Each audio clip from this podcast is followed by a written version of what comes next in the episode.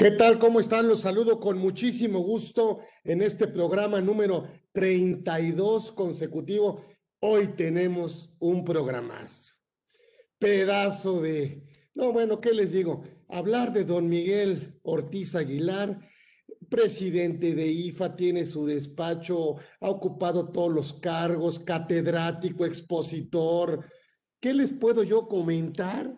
Eh, eh, y me da hasta eh, un tema como decir, bueno, ¿para qué leemos esto? Ya el propio nombre de, de, Miguel Ortiz ya nos da una expectativa muy grande y además es una realidad. Ya no es una expectativa. Hoy tenemos un gran programa. Además, tengo la fortuna de que me haya prologado un libro. tengo la, el privilegio de que sea mi amigo y es uno de los grandes fiscalistas de este país. La verdad es que no voy a leer nada, simplemente voy a decir que la casa está abierta, que estamos conversando con Orfe, que está don Miguel Ortiz Aguilar con nosotros y que nos eh, trae un tema eh, como él, como es, es el grande, es un tema grande, importante. Eh, y entonces la verdad es que no necesita grandes presentaciones estar con él, ya es agradecer eh, tener el honor, el privilegio de contar con él. Y yo nunca dudé en invitarlo y él muy generosamente siempre, siempre acepta, siempre está, está presente eh, con ese carisma, con ese profesionalismo y por supuesto con esa preparación que tiene, ¿sí? Con muchos posgrados. ¿Qué les puedo decir? La verdad es que no quiero perder eh, tiempo para escuchar a don Miguel. Miguel Ortiz Aguilar está con nosotros. La casa está abierta, no es, no es invitado, es, este, es anfitrión porque pues es su casa, ya ha estado con nosotros en muchos eventos. Y la verdad es que, bueno, pues vamos a, aprovechar, vamos a disfrutar de su excelentísima presencia. Entonces abrimos la puerta, abrimos la casa eh, Miguel Ortiz Aguilar está con nosotros y eso ya no lo podemos cambiar y eso vamos a aprovecharlo ahorita en este poco tiempo que tenemos de una hora en este programa 32 que, que hicimos a raíz de esta pandemia que nos, también nos dio oportunidades y que gente tan valiosa y prestigiada en el medio, en el medio tributario, que es este caso, eh, eh, está con nosotros. Y por eso le damos las gracias a, a don Miguel Miguel Ortiz Aguilar está con nosotros y la casa está abierta. Gracias por estar, gracias por todavía meterse. Estamos en, en, en el app de Android, estamos en YouTube ahorita en vivo, ¿sí? Este, y bueno, ¿qué les digo yo? Yo ya me callo porque voy a agarrar la pluma y voy a empezar a anotar cosas porque pues ahora sí que tenemos, tenemos clase y tenemos clase gratuita. Y entonces eso es un privilegio para nosotros. Gracias. Miguel Ortiz, gracias por estar, mi querido Mike. Gracias, Miguel. Gracias, amigo mío. Al contrario, muchas gracias por la invitación. Este, como siempre, un gusto, un placer acompañarte en estos eventos. Eh, doblemente gracias por todo lo que dijiste de mí. Oye, qué barbaridad, van a pensar que, este, que llevas comisión de algo, pero en realidad no. Simplemente, eh, pues somos colegas de toda la vida. Eh, hemos caminado por, por muchos eh, procesos en el ámbito tributario mexicano y pues nos congratula estar ahora aquí, eh, pues enfrentando nuevos retos como siempre. Entonces, un gusto y, y agradezco la presencia de todos este, en esta hora que tenemos, Carlos. Por favor, déjame. No te voy a hacer preguntas porque más bien al revés, quiero aprovecharte. Háblanos de este tema tan importante, implicaciones fiscales en la protección del patrimonio personal. Gran tema, gran expositor bueno, gran momento. Así que adelante, estás en tu casa, todo tuyo, mi querido Miguel. Gracias.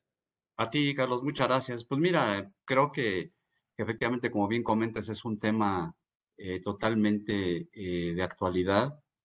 Eh, la plática de hoy no pretende de ninguna manera ser de detalle. Yo creo que más bien lo que nos puede interesar es tener un contexto amplio, ubicar la inquietud que tienen muchas eh, eh, personas, individuos en México, que efectivamente tienen un patrimonio que han forjado eh, durante toda la vida, que les ha costado mucho esfuerzo poder lograrlo, y lo que primero que quieren es proteger, evitar que pueda tener algún riesgo su patrimonio, y eso pues implica, como quiera, buscar tal vez mejores mercados, eh, invertir su dinero de la mejor manera posible, eh, tal vez en México, tal vez en otros países.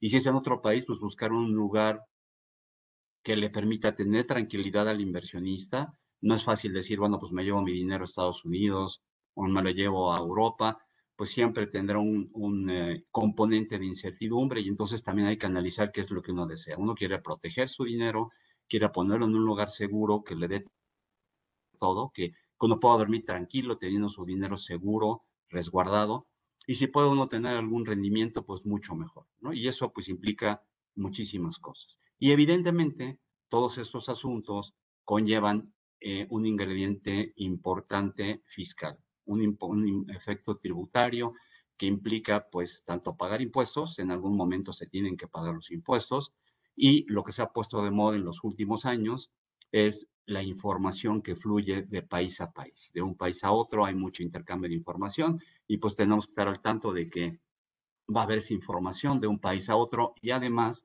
pues la propia eh, obligación que imponen muchos gobiernos, como aquí en México, nuestra ley doméstica, que nos obliga pues a informarle al SAT de muchas cosas. Entonces, ¿qué elementos eventualmente puede tener un inversionista eh, respecto de qué prever o qué lo puede llevar a motivar a mover su dinero. Pues primero, como yo decía, pues un ambiente económico que le permita evitar una angustia. Es decir, yo puedo invertir mi dinero en México, pero si veo que no es un ambiente propicio desde el punto de vista económico o político, pues esto me va a llevar necesariamente a que busque alternativas de inversión. Eh, también un elemento que puede motivar que yo busque nuevos horizontes es un impuesto alto, sumamente alto que pudiera ser. Algunos de ustedes recordarán seguramente que en los años 80, en la época de Miguel de la Madrid, llegamos a tener un impuesto sobre la renta a nivel personal del 55% de tasa, más una tasa excedente del 10%. En algunos casos, los grandes contribuyentes que percibían ingresos por eh, rendimientos de capital llegaban a pagar el 60.5% de impuesto una locura. Nosotros teníamos el 30% hasta 2013. Con la reforma de Peña Nieto subimos al 35% con un 10% adicional de dividendos y pues estamos ahora ahí en un promedio alto de los países OCDE, aunque no necesariamente nuestro país pues califica en todos sus ámbitos como tal. Eh, ¿Qué pasó hace apenas escasos 10 días? Pues que un ejemplo en este asunto, pues que el diputado Ramírez Cuellar de Morena tuvo la ocurrencia, no se me puede eh, ocurrir otra forma de, considerarlo, una espontaneidad de a propósito de la visita que vino el presidente Argentina a México, pues decidió eh, presentar una propuesta de eh, establecer potencialmente un impuesto único para el COVID. Y decía, oye, pues las grandes fortunas tienen que aportar dinero para enfrentar la crisis y simplemente, pues me parece, insisto, como una mera ocurrencia, estableció como alternativa que los patrimonios que eh, tuvieran una cuantía de 20 millones de pesos hacia arriba pagaran un impuesto del 2%, y, del 2 y hasta el 3,5% dependiendo en una tasa progresiva. Eh, insisto, es una ocurrencia, no tiene ni pies ni cabeza este asunto. Me parece que si depende cómo lo trataran de implementar, si es que esto prosperase, pues que igual y sería inconstitucional. En fin, tendría muchas consecuencias este impuesto. Para lo que me refiero es que el inversionista cuando mira estos elementos, pues le da mucha incertidumbre y dice, bueno, pues si tenemos un está mi dinero expuesto en un país en donde eventualmente corra riesgos de erosionarse por impuestos adicionales, pues es obvio que la gente puede pensar en buscar alternativas distintas, ¿no? Eh, y por, también pues utilizar los eh, propios intermediarios financieros que estén. O sea, yo hoy día tenemos una bolsa de valores bastante robusta, eh, si bien pequeña, pero muy competitiva. Podemos invertir en prácticamente cualquier instrumento de inversión, no solamente mexicano, sino de cualquier país. Eh, mercados de deuda, mercados de capitales, eh, instrumentos estructurados, en fin, muchas cosas.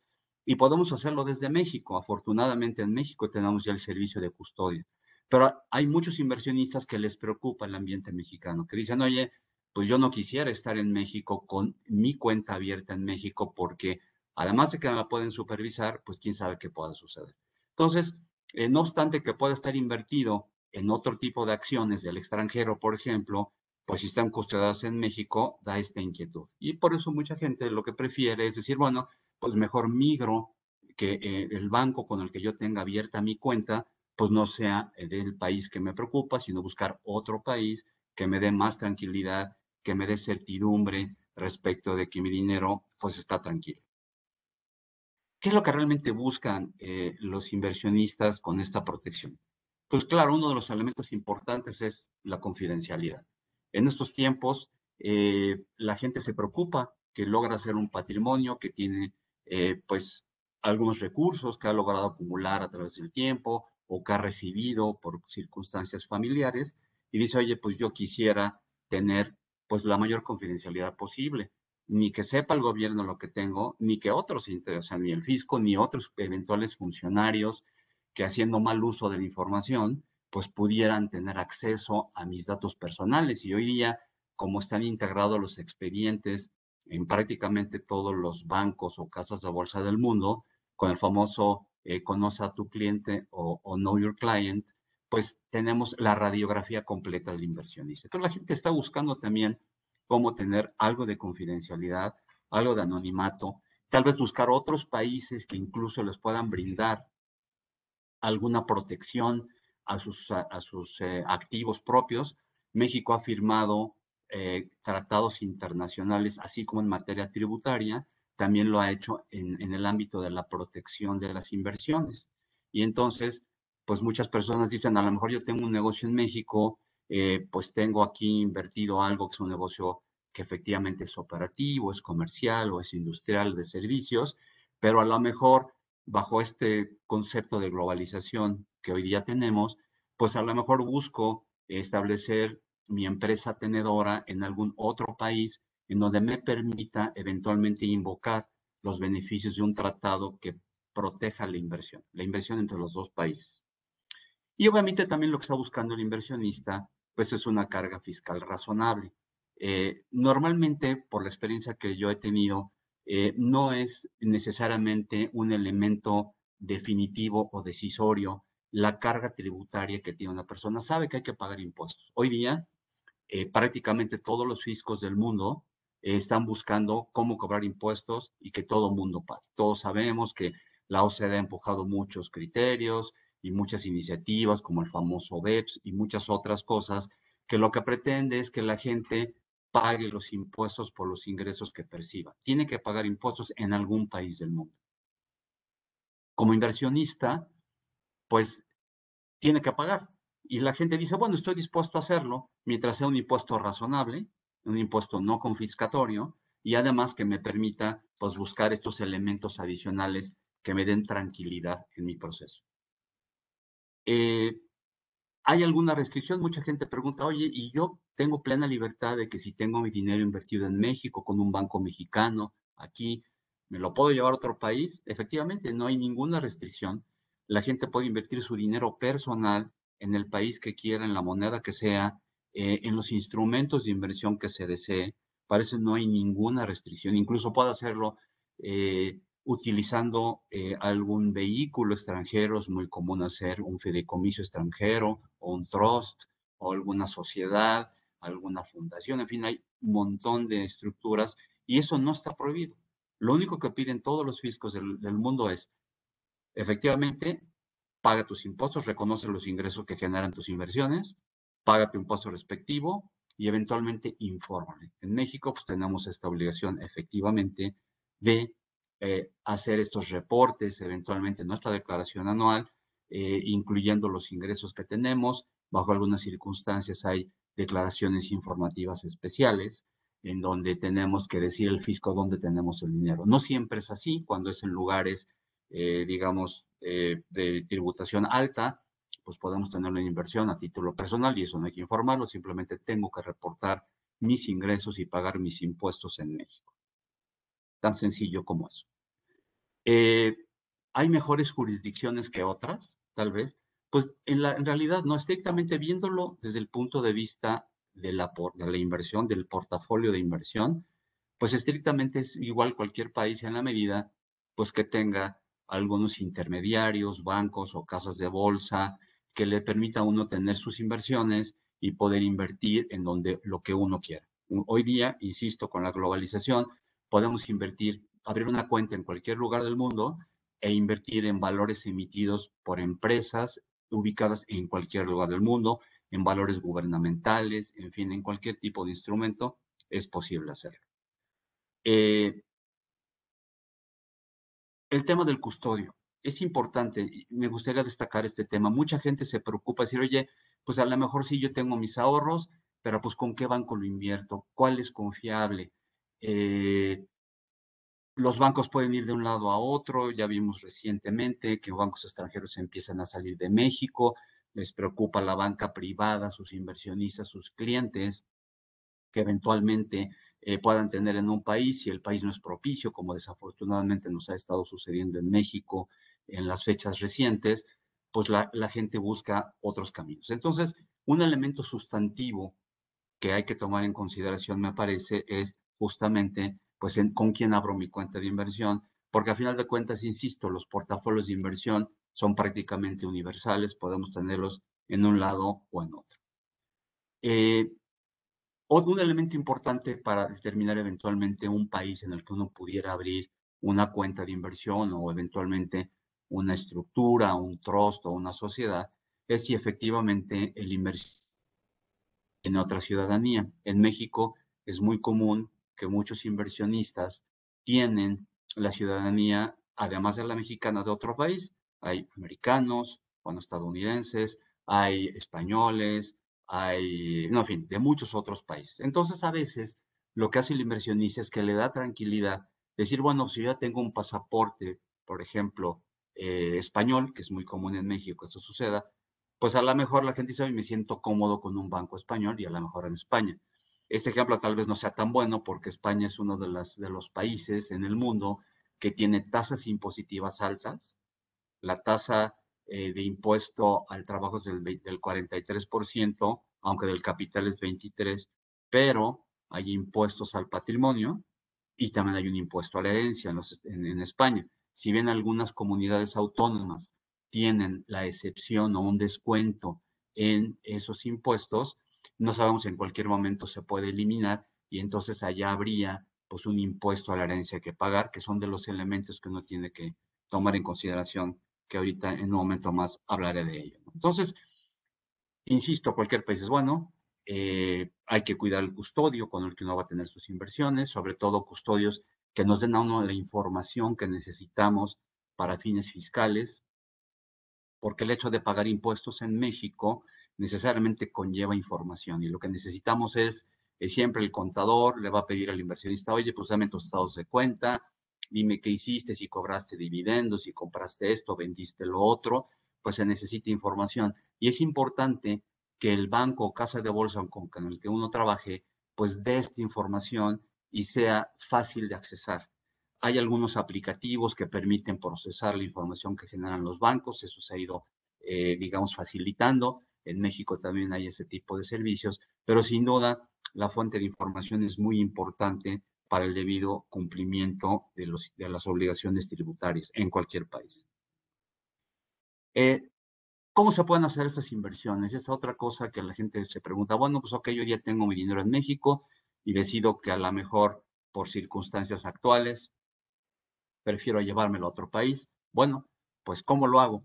Pues mira, en realidad puede hacerse a título personal, es decir, abrir una cuenta a nombre de uno mismo, de la persona física, del individuo, y aquí, pues claramente cuando se trata de gente de cierta edad, probablemente de las personas que tienen preferencia para vacunarse eh, ahora con el COVID, le hace los que estamos arriba de los 60 años, pues ya tenemos hijos. Y entonces se oye, pues igual e incorporo a mis hijos o a mi esposa como cotitulares o como apoderados en mis cuentas. Es algo que también resulta sustantivo analizar.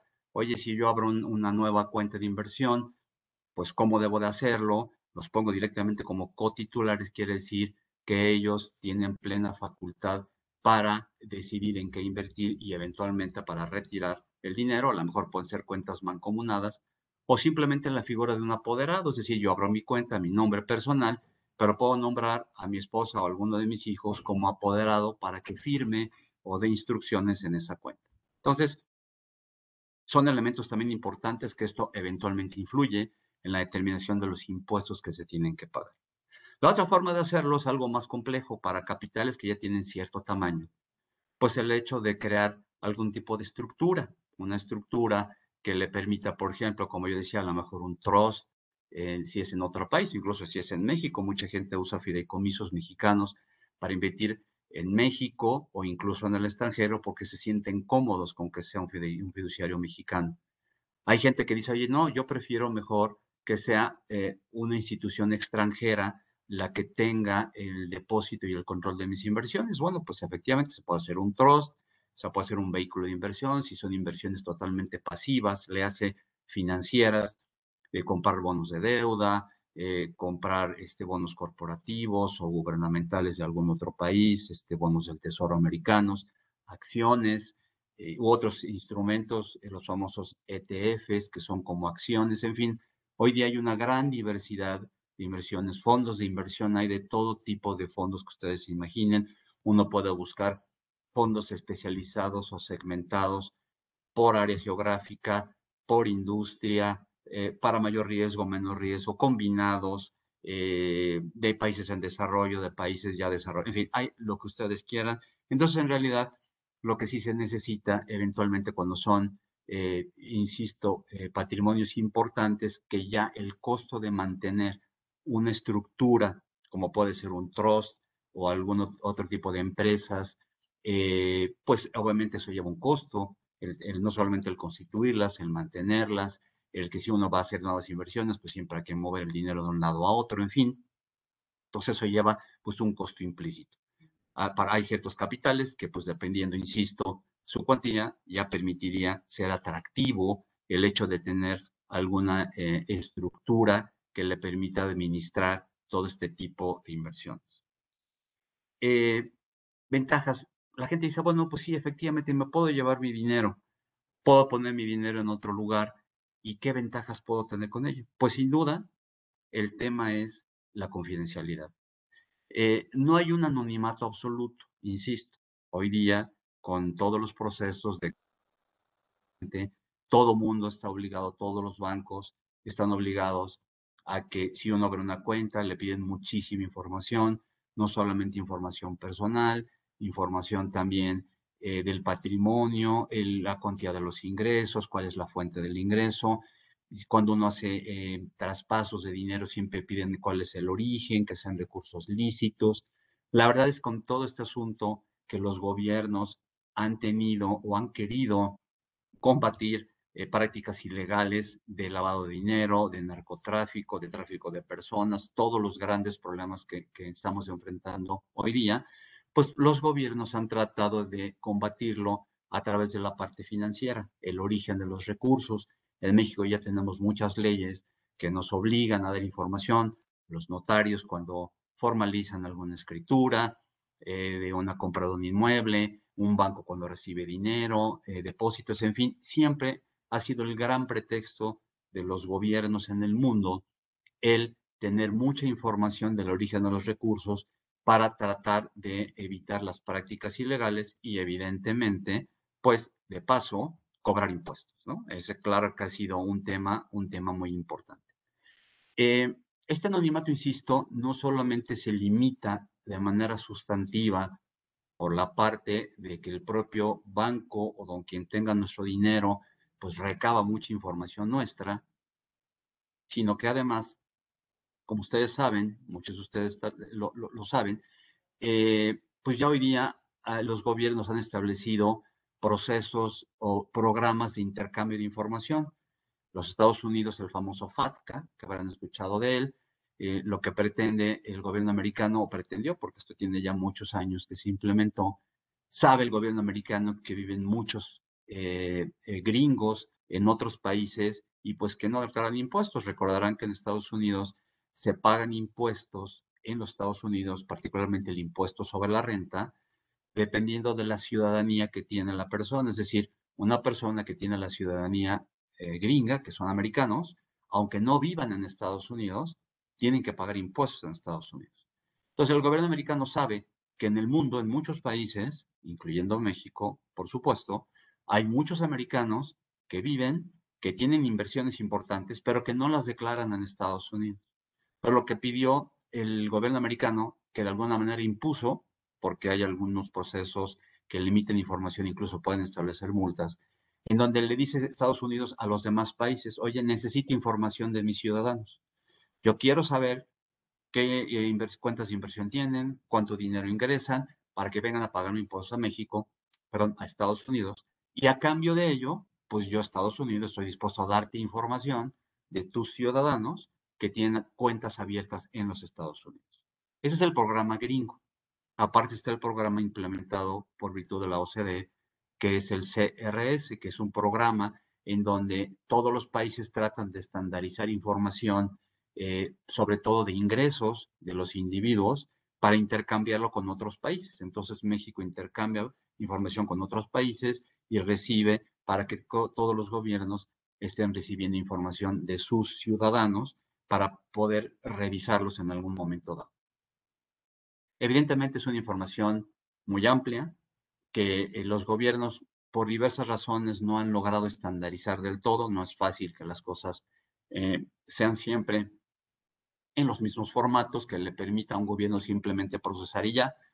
Han tenido muchos problemas todo este asunto, pero yo creo que con el tiempo cada vez habrá más y más eh, agilidad en el intercambio de información. Y entonces el fisco no puede procesar, al menos nuestro SAT mexicano, no puede procesar toda la información que tiene, pero quiere tenerla. Para el día que quiera revisar a una persona en individual, pues para tener acceso a esa información y entonces sí desarrollar una auditoría. No puede auditar a todos, pero tendrá sus eh, elementos de decisión. Como ustedes saben, han tratado de sofisticarse en los últimos años de sobre qué parámetros elegir eh, los eh, contribuyentes a revisar. Hay distintas cosas que ellos toman en consideración y entonces, pues de repente pueden estar buscando a profesionistas o, a inversionistas o empleados o actividades empresariales, en fin, ¿no? Irán poco a poco en este asunto. Eh, un tema importante también en el asunto, en la consideración de información, es que eh, el gobierno mexicano implementó a partir del año pasado eh, una figura en el código fiscal nuestro que se llama esquemas reportables. Muchos de ustedes seguramente habrán ya escuchado ello, algunos de mis colegas que igual y me están escuchando, lo han analizado, lo hemos analizado, hemos participado en muchos paneles, en muchos foros de discusión, en un esquema que es de por sí complejo, pero además que no fue creado con la claridad necesaria para poder establecer los caminos adecuados.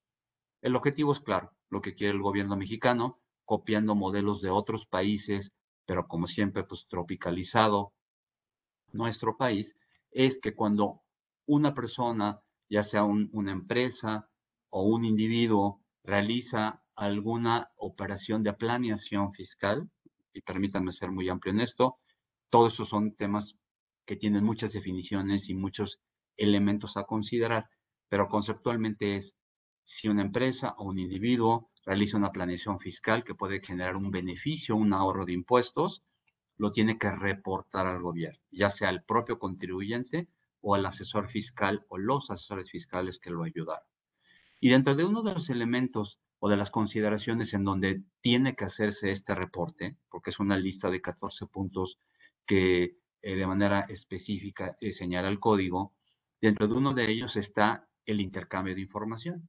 Entonces, lo que dice esta, disposición es, oye, si tú creaste en el extranjero una estructura que lo que hace es inhibir el intercambio de información para que yo, gobierno mexicano, pueda recibir información tuya, pues entonces no lo tienes que reportar, evidentemente. Entonces, eh, cada vez es más difícil el anonimato, regreso al punto de partida. La confidencialidad se logra parcialmente, por lo menos saber que mucha gente como lo mira es, yo estando en México, pues me puede revisar mi cuenta, pues en la propia institución con la que yo tengo abierto mi contrato, la comisión bancaria, porque tiene facultades para ello, y la autoridad fiscal para revisar mis impuestos. Y eventualmente a la gente que desafortunadamente cae en consideraciones ilícitas, como lo que se está poniendo ahora de moda con el famoso outsourcing ilegal, pues entonces también las autoridades judiciales podrían eventualmente tener acceso a información. Entonces, si uno dice, oye, yo por mera precaución prefiero hacer mis inversiones personales en otro país, como lo hemos platicado el día de hoy, pues la consideración es si se logra la confidencialidad, un anonimato parcial, se limita el número de personas que pueden tener acceso, pero a final de cuentas, los gobiernos siempre tendrán acceso y cada vez más a la información que tienen los individuos. Eh, me ha tocado ver también casos en que hay personas que, mira, la vez que he tenido en México, desafortunadamente, hay gente que incluso ha preferido eh, cambiar su residencia, ya no vivir en México, vivir en otro lugar por experiencias muy negativas, eh, de, problemas de manejo eh, ilegal de información, eh, de algún secuestro, en fin, cosas verdaderamente penosas. Y la gente dice, mira, pues me voy a otro país, me llevo mi dinero y si no me da tiempo de ver dónde lo pongo, cómo hago, o no sé, o no quiero que nadie sepa, porque a lo mejor tengo que involucrar a un abogado, un asesor financiero, un banquero que me ayuda a hacer mi estructura afuera, pues eventualmente hay gente que hasta ha decidido irse a Suiza, que es el país por excelencia en donde dice, oye, pues yo te acepto eh, tu dinero, te abro una cuenta, este, Suiza se ha, ha sido reticente al intercambio de información, todavía ha estado luchando en los últimos años. Entonces hay gente que dice, mira, pues igual y pago el impuesto, igual y ni lo pago, si me cachan, pues que me cobren impuestos y multas, ni modo, pero pues prefiero buscar verdaderamente un, anonimato lo, lo más amplio posible. Evidentemente, uno como asesor fiscal no puede hacer ese tipo de recomendaciones. Lo que sí puede hacer uno es pues, buscar algún elemento que permita eh, bajar, atenuar los riesgos de un uso inadecuado de información y que la gente pueda estar un poco más tranquila con sus recursos ubicados en un buen lugar. ¿no? Ese es un poquito, eh, digamos, los objetivos que se están buscando. Y también recordar lo que ya platicaba hace un momento. Hay algunos países que también le dan eh, digamos, prioridad al hecho de proteger a, sus inversionistas. Entonces, eh, países como hoy día el nuestro, en donde la gente se siente incómoda, se siente intranquila o insegura y está mirando a otros lados para poder ubicar sus activos, protegerlos de alguna mala práctica del gobierno. Digo mala práctica porque, como bien saben, pues lo que hemos vivido en los últimos años, el cierre de plantas extranjeras, todo el tema de energías renovables, eh, y esto pues puede seguir. Nos faltan todavía más de tres años de este gobierno que ha tenido pues una inclinación a esta circunstancia de combatir, eh, me parece que de manera equivocada, a la inversión privada. Entonces la gente dice, oye, pues a lo mejor si tengo una inversión en México, eh, una planta industrial o un negocio comercial establecido, pues eso no me lo puedo llevar, ¿no? A lo mejor lo tengo que dejar aquí, pero lo más que me pueda yo llevar, pues buscaré un país en donde ese país, por poner mis inversiones, pueda yo a lo mejor buscar o invocar la protección de algún tratado, que otro país me defienda con que eventualmente el gobierno, esperemos que no, pero nuestro gobierno pretendiera buscar activos de las personas, incluso en otros países, ¿no? Entonces, la gente anda buscando esa circunstancia, cómo busco un lugar adecuado. E insisto, todo esto trae siempre consideraciones impositivas. Siempre el hecho de que tengamos un patrimonio, lo que creemos es que genera un ingreso, que no es un patrimonio que se congele en el tiempo, que se disminuya o se erosione por la inflación que vivimos. Si entonces queremos que nuestro patrimonio esté trabajando, pues generará ingresos y esos ingresos tendrán que pagar un impuesto bajo las consideraciones que haya en nuestra legislación. Eh, el tema de las inversiones, insisto, podemos invertir en, cualquier lugar.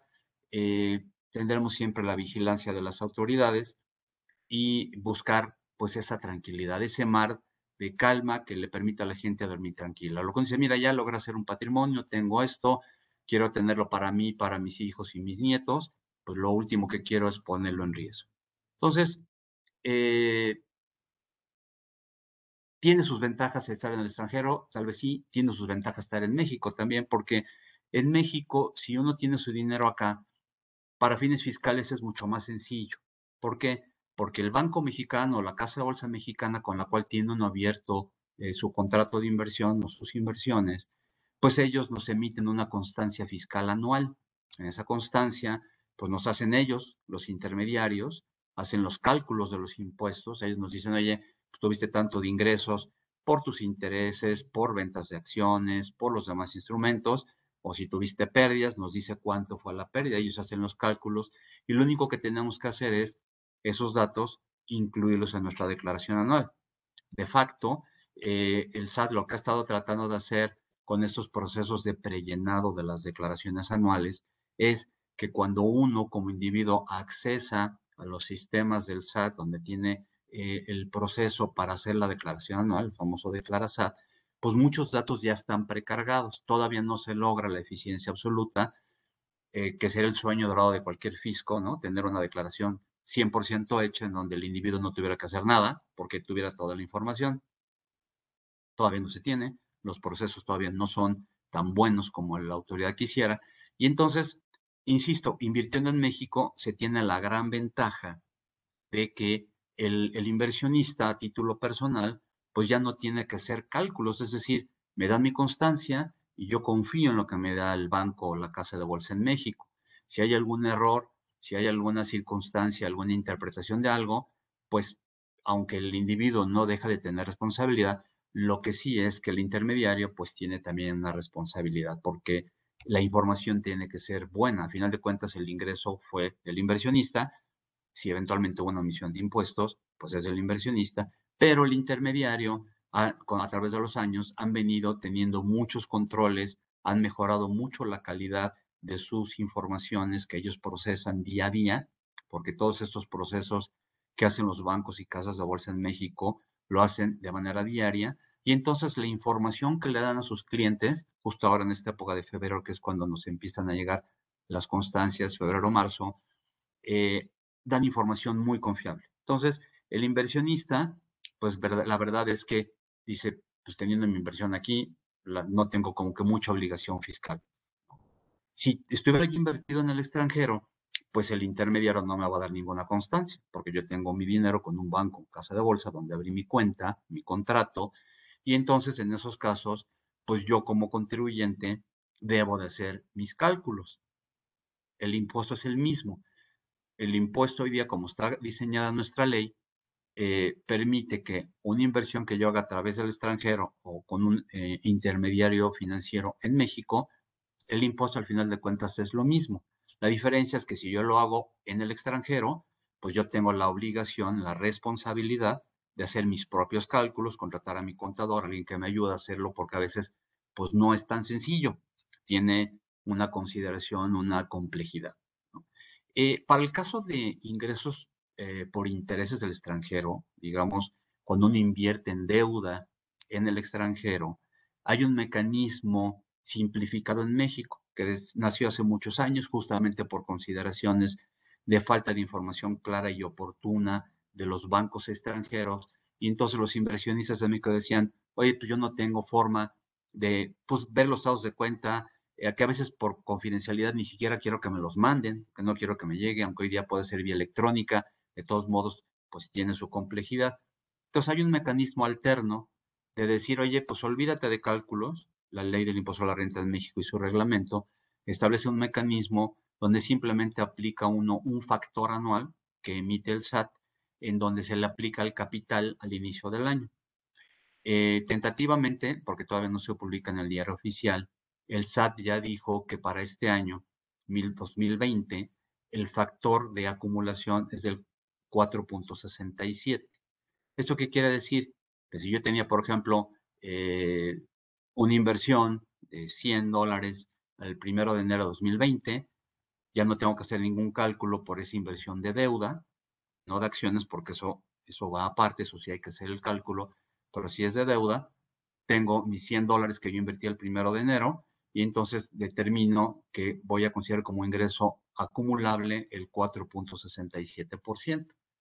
Suponiendo que estoy a la tasa máxima del 35%, que es la tasa máxima que hoy día tenemos en México, estamos hablando como de 1.6% de impuesto, que puede ser alto, porque el año pasado, dependiendo pues cómo fue la inversión, pues a lo mejor ni por el tipo de cambio, que también se considera rendimiento, ni por el interés mismo, puede tener un rendimiento que permita esta tasa. Entonces, pues en esos casos el camino alterno, el simplificado, pues no siempre resulta bueno, no, siempre resulta, eh, digamos, apetecible para el inversionista y entonces pues hay que hacer el cálculo, el cálculo completo y pues efectivamente un costo de haber invertido en el extranjero es que tengo que hacer yo mis propios cálculos este, para determinar mi impuesto. Y el otro tema tributario en México que es sustantivo también es el hecho de que si yo decidí invertir en el extranjero a título personal, insisto, no pasa mucho más que hacer los cálculos y ya. Pero si hacer alguna inversión utilizando un trust o alguna otra figura extranjera que a veces, pues, eh, eh, sugieren que una partnership o que una corporación o algún otro vehículo, pues en México tenemos reglas que obligan a los contribuyentes en México a no diferir los ingresos, sino decir, oye, pues a lo mejor tú tienes una entidad extranjera en donde pusiste tu dinero a través del cual inviertes, por los ingresos de esa entidad me los tienes que reportar en México cada año, aunque no te los distribuya tu empresa extranjera, me lo tienes que declarar acá, en México. Lo que en la jerga fiscal le llamamos eh, REFIPRE, que es régimen fiscal preferente. Los esquemas de REFIPRE es un régimen de transparencia en donde obliga al inversionista en México que tiene su dinero a través de vehículos extranjeros a ir pagando en México el impuesto cada año conforme los ingresos se van generando. Aunque el dinero no me lo entreguen, aunque el dinero se quede fuera, tengo que ir pagando. Y desde el año pasado se incluyó también un mecanismo que de alguna manera ya lo teníamos en la ley, pero que también obliga a que cuando uno está haciendo inversiones en el extranjero, que comúnmente son vehículos que en el otro país en donde esté creado ese vehículo no pague impuestos, pues entonces hay que pagarlos acá y hay un mecanismo complejo, eh, también no del todo claro porque la redacción de la ley desafortunadamente no fue tan clara, pero claramente lo que tenemos es que el objetivo eh, que pretende la norma es no diferir el ingreso, sino eh, pagar el impuesto conforme se van generando los ingresos año tras año. Eh, este tema de diferimiento se puede conseguir también de otra forma, de manera más natural. Si uno tiene una inversión en un bono de deuda, por ejemplo, pues eso nos va a generar ingresos por intereses cada vez que pagan, comúnmente pueden ser trimestrales o semestrales, dependiendo del tipo de instrumento. Pero si uno invierte en acciones o en otros instrumentos como los llamados ETFs, que funcionan como acciones, pues la verdad es que el rendimiento solamente se genera para fines fiscales hasta que se vende el instrumento. Entonces, un mecanismo como puede ser un fondo de inversión también. Hay algunos fondos de inversión que lo que uno hace es comprar acciones del fondo. Entonces, el diferimiento implícito está ahí. Es decir, yo, como en México, yo puedo comprar una acción en el mercado mexicano y si la bolsa sube o baja mientras yo no venda la acción, pues yo no tengo que pagar impuesto por esa plusvalía o minusvalía hasta que yo venda el instrumento, genero mi ingreso y por ende tengo que pagar mi impuesto. Lo mismo sucede con valores extranjeros, si son acciones o instrumentos que se asemejan a acciones, que el rendimiento se obtiene hasta que se vende el instrumento, de facto tenemos un diferimiento. Entonces no tenemos que ir declarando en cada momento y eso puede ser muy cómodo porque la gente dice, oye, a lo mejor tengo un patrimonio o parte de mi patrimonio que eh, no pretendo eh, hacer uso de él en, poco tiempo o en algunos años, a, menos que sucediese alguna emergencia, pues a lo mejor lo que hago es invertirme en este tipo de instrumentos que me permiten no reconocer ningún ingreso mientras yo no venda nada. Entonces puede pasar un año, pueden pasar dos años, y mientras yo no venda, yo no tengo que absolutamente de pagar ningún impuesto porque todavía no realizo mi ganancia en esa inversión. ¿Qué pasa cuando invierto en el extranjero? Pues puede salir un poco caro a veces. ¿Por qué? Porque puede ser que me retengan impuestos o que si yo tengo una empresa un vehículo, un trozo extranjero, y allá en ese otro país o en los otros países donde esté, porque pueden ser varios países involucrados, pague algún impuesto, pues tenemos reglas que limitan el cómo ese impuesto pagado en el extranjero lo pudiese yo recuperar en México restándolo del impuesto que yo tengo que pagarle al SAT a, nivel individual no es fácil este tipo de acreditamientos. Es decir, restar el impuesto y por lo tanto pues puede tener un costo por el hecho de que, oye, pues sí, me fui a invertir allá y me retuvieron un impuesto y eso pues lo tengo que tomar como un costo adicional, es decir, no puedo recuperarlo y es parte de lo que uno mide como rendimiento neto. Y dice, oye, pues me, me ayuda, me invitaron a invertir en algún instrumento que está en otro país, es probable que me vayan a retener un impuesto allá, pues veo si tengo que pagar, si lo puedo recuperar en México y si no, bueno, pues veo cuál es mi rendimiento, le resto ese impuesto del extranjero como costo y la diferencia pues sería realmente lo que yo estaría esperando como rendimiento en México. Hay otro elemento muy importante, me parece, que va de la mano con la parte tributaria, que es la tranquilidad que uno tiene al, eh, utilizar estructuras en el extranjero. Ya vimos, cuando uno invierte en directo a título personal, pues es como si invirtiera en México. Cada año hago mis cálculos de impuestos y genero los ingresos que, determino los ingresos que se generaron y pago mi impuesto. Pero si yo decidí, insisto, crear algún vehículo extranjero para dar, tener más anonimato, eh, a lo mejor ahí eh, incluir algunos temas sucesorios. Yo una vez pongo a mi esposa, a mis hijos, mis nietos, porque ya hice un trozo extranjero, en fin, lo que sea. Pues en realidad lo que sucede es que uno de alguna forma está poniendo su dinero en manos de terceros. Son gente muy responsable, eh, pero siempre uno dice, bueno, yo como inversionista, pues mi dinero va a estar en manos de otra, de, un extranjero, eh, a lo mejor es va a estar, tengo que hablar con gente que no habla mi idioma, o mis hijos no hablan ese idioma, eh, están en otro uso horario que es difícil hablar con ellos. Entonces la gente también le causa estrés cuando eventualmente, por tratar de proteger mucho eh, el patrimonio, se sofistica y eso implica pues también cada vez que uno cede o deja en manos de terceros parte de la administración o el manejo de un patrimonio, pues necesariamente implica una inquietud y oye, pues ojalá esté yo tranquilo con ello. Entonces, son de los elementos pros y contras que uno tiene que estar evaluando para fines de poder decidir esto. No es cosa sencilla. Eh, muchos clientes nuestros eh, enfrentan ese tipo de dilemas, decir, bueno, pues ¿dónde lo pongo? ¿En qué invierto? ¿Abro o no un trust?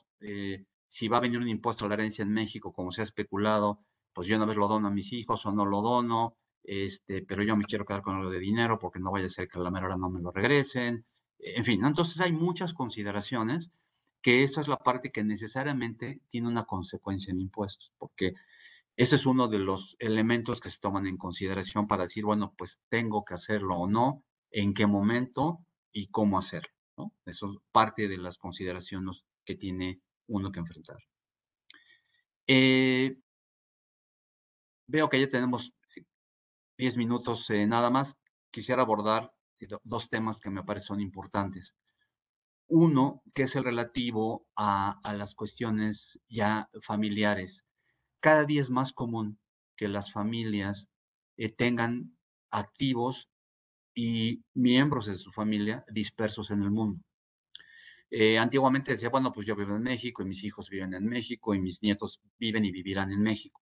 Pero cada vez es más difícil que esto suceda porque cada vez la gente sale más a estudiar al extranjero, hay más oportunidades de trabajo en otros países, aún estando en México, pues hoy día con la globalización es más común que, oye, pues uno de mis hijos trabajaba en una empresa transnacional en México, pero lo cambiaron y lo mandaron un tiempo a otro país y luego otro, en fin. Las familias se van dispersando, es algo muy común. Y a veces también por cuestiones eh, perdón, eh, de relaciones personales, cuestiones amorosas, de que, oye, pues mi hija o mi hijo se enamoró de un extranjero y pues va a vivir a otro país. Y entonces resulta que el patrimonio familiar se empieza a fragmentar. Es muy común que eso suceda. Eh, cuando son patrimonios relativamente cuantiosos, pues se hace necesario tener lo que le llaman un family office, una oficina que permita administrar esto y sobre todo mirar que ahora se va a tener que atender no solamente a la legislación mexicana, sino también a la legislación de otros países y también en esos otros países pues, puede haber temas eh, impositivos, de impuestos a la herencia, que en México no hay, en otros países sí hay. Eh, ha habido una tendencia de eliminar los impuestos a la herencia en algunos países, sobre todo OCDE, pero algunos los conservan. Y entonces, eh, pues estas consideraciones vuelven a la mesa y bueno, pues necesitamos tener alguien que controle todo esto, al menos que le dé seguimiento, que sepa que si algunos miembros de la familia están en otros países, pues tendrán la necesidad de comprarse una casa o, invertir en un negocio, porque si se fue para allá para probar un nuevo proyecto, bueno, pues habrá que hacer una inversión. Y entonces estas eh, family offices o, u oficinas de familia, pues necesitan ahora armar protocolos, protocolos, decir, oye, pues efectivamente hay una inversión, que si son dos o tres hijos, o cuatro hijos, y luego ya son seis, ocho, diez, doce nietos, entonces, ¿cómo se va a hacer? ¿Quién se va a dedicar a cuidar? ¿Quién va a estudiar? ¿Cómo se va a repartir el dinero? En fin. Y eso nos lleva necesariamente a crear estructuras que permitan que las cosas funcionen, que se den los objetivos que pretende la familia que, que se alcancen, pero también cuidar la parte fiscal. La parte fiscal es muy importante porque eh, no puede uno descuidarlo. A veces se enfoca uno más en la cuestión patrimonial y descuida uno la parte tributaria que es súper importante. Eh, comentaba yo hace unos momentos que incluso alguna gente, por seguridad, por diversas razones, decía de hacer un cambio de residencia, incluso de residencia fiscal. Le dice, oye, pues yo no tengo necesidad de irme. Yo quiero mi país, quiero vivir aquí, a lo mejor tengo mi familia, tengo mi negocio, pero la parte tributaria me inquieta y me inquieta mucho y pues la verdad quiero hacer un cambio de residencia, implica irme a vivir a otro país. Recordarán que en México nuestro criterio fundamental de residencia es en donde uno tiene su casa habitación. Si yo vivo en México, tengo que pagar impuestos en México, pero si yo me voy a vivir a otro país y efectivamente me voy, pues entonces tendré que pagar impuestos en ese otro país. Eh, yo decía este ahora de que las, las familias ahora tienen eh, multilocalidades y un tema aparte de lo legal, de lo fiscal, también está la parte sucesoria. Eh, hay algunos países en donde en los testamentos es obligatorio eh, una parte del patrimonio heredarlo a la esposa o a los hijos. En México no tenemos ninguna restricción. En México podemos decir, oye, pues yo hago mi testamento y todo mi dinero va a ser para mis hijos o para mi esposa o para quien sea. Yo decido plena, libremente. Pero en otros países no es así. Esto hace complejo, complejo la decisión de, bueno, pues de dónde voy a vivir y cómo voy a hacer y mi familia, cómo voy a ayudarlos a que lleguen a eso, cómo les voy a dar el dinero para que vivan los, los recursos que generen, con el patrimonio que tienen, con lo que estén trabajando, cómo se van a reportar, en qué estructuras. Esto, este patrimonio familiar tiene muchas aristas, no solamente económicas en sí mismas, sino también, insisto, legales, civiles y obviamente tributarias. Eh, ¿qué, ¿Qué esperamos en el futuro? Yo decía, pues tenemos efectivamente hoy día una tasa del 35%, eh, se habla mucho desde el 2016 de un eventual impuesto a la herencia. Eh, no ha sucedido. Eh, el intento que hubo fue una vacilada, permítanme decirlo. Fue un parche que pretendían dar a la ley del impuesto a la renta, que técnicamente es incorrecto. Un impuesto a la herencia no puede ser un impuesto al ingreso, entendido como el impuesto sobre la renta, sino que comúnmente es una ley distinta, que tiene una estructura diferente y que se crea con un objetivo distinto. Eh, hay dos grandes corrientes de cómo se hace un impuesto a la herencia, un impuesto que graba el patrimonio, típicamente como lo hace a lo mejor la legislación americana, los gringos, pues ellos graban la masa hereditaria, ellos lo que realmente graban. Y hay otros sistemas en donde se graba lo que va llegando a cada uno de los integrantes. La intentona, desafortunadamente fallida en México, era hacer un impuesto sobre la renta. Mal hecho, que ni siquiera vale la pena gastar tiempo en él. Pero, vamos, está en la mesa, es decir, el Congreso lo tuvo, se congeló un par de ocasiones, pero no sabemos qué pueda suceder. Eh, López Obrador dijo que no iba a haber incremento de impuestos en su sexenio, luego dijo pues que siempre sí, pero que en la segunda mitad, le hace 2022, obviamente viendo que se brincaran las elecciones del próximo mes de junio, entonces es probable que tengamos una reforma tributaria para 2022. Tal vez antes, no lo creo, creo que más bien sería en 2022, porque lo más probable es que eh, el gobierno, el actual gobierno, pues siga necesitando mucho dinero para sus programas. Estaremos de acuerdo con ellos, que yo en lo personal no, pero eh, van a necesitar impuestos. Entonces, ¿Qué es lo que vemos? Pues hoy día no hay, no hay nada claro. Este, estamos ciertos que las autoridades están trabajando, siempre trabajan en procesos de cómo mejorar la recaudación. Eh, este año hubo un incremento en el presupuesto de ingresos de la federación, aunque no hubo reforma fiscal. Por eso la jefa del SAT ha estado, eh, ha estado estableciendo programas de fiscalización muy agresivos. Con las grandes empresas ha sido más que fiscalización. Hay quien lo llama prácticamente extorsión, porque están obligando a los contribuyentes a pagar impuestos, aunque no necesariamente deban de hacerlo o aún no estén terminados los juicios respectivos. Entonces, ¿qué pudiera suceder? No sabemos, pero hay probabilidades de que efectivamente haya cambio en la ley, eh, en las leyes tributarias para el 2022 Puede ser que nuestra tasa del 35% la suban. Yo por eso al inicio de esta charla decía yo que llegamos a tener en México tasas del 55% de impuesto a la renta en los años 80. Claro, eran otras épocas, era un ambiente inflacionario bestial, pero pues podrían subirnos la tasa del impuesto a la persona, al individuo, podrían eh, eh, subir el impuesto corporativo, ¿no? De las empresas para también hacerse recaudación, podrían eliminar exenciones, eh, también la reforma de 2014 se eliminó parcialmente la exención de venta de casa habitación, la tenemos limitada.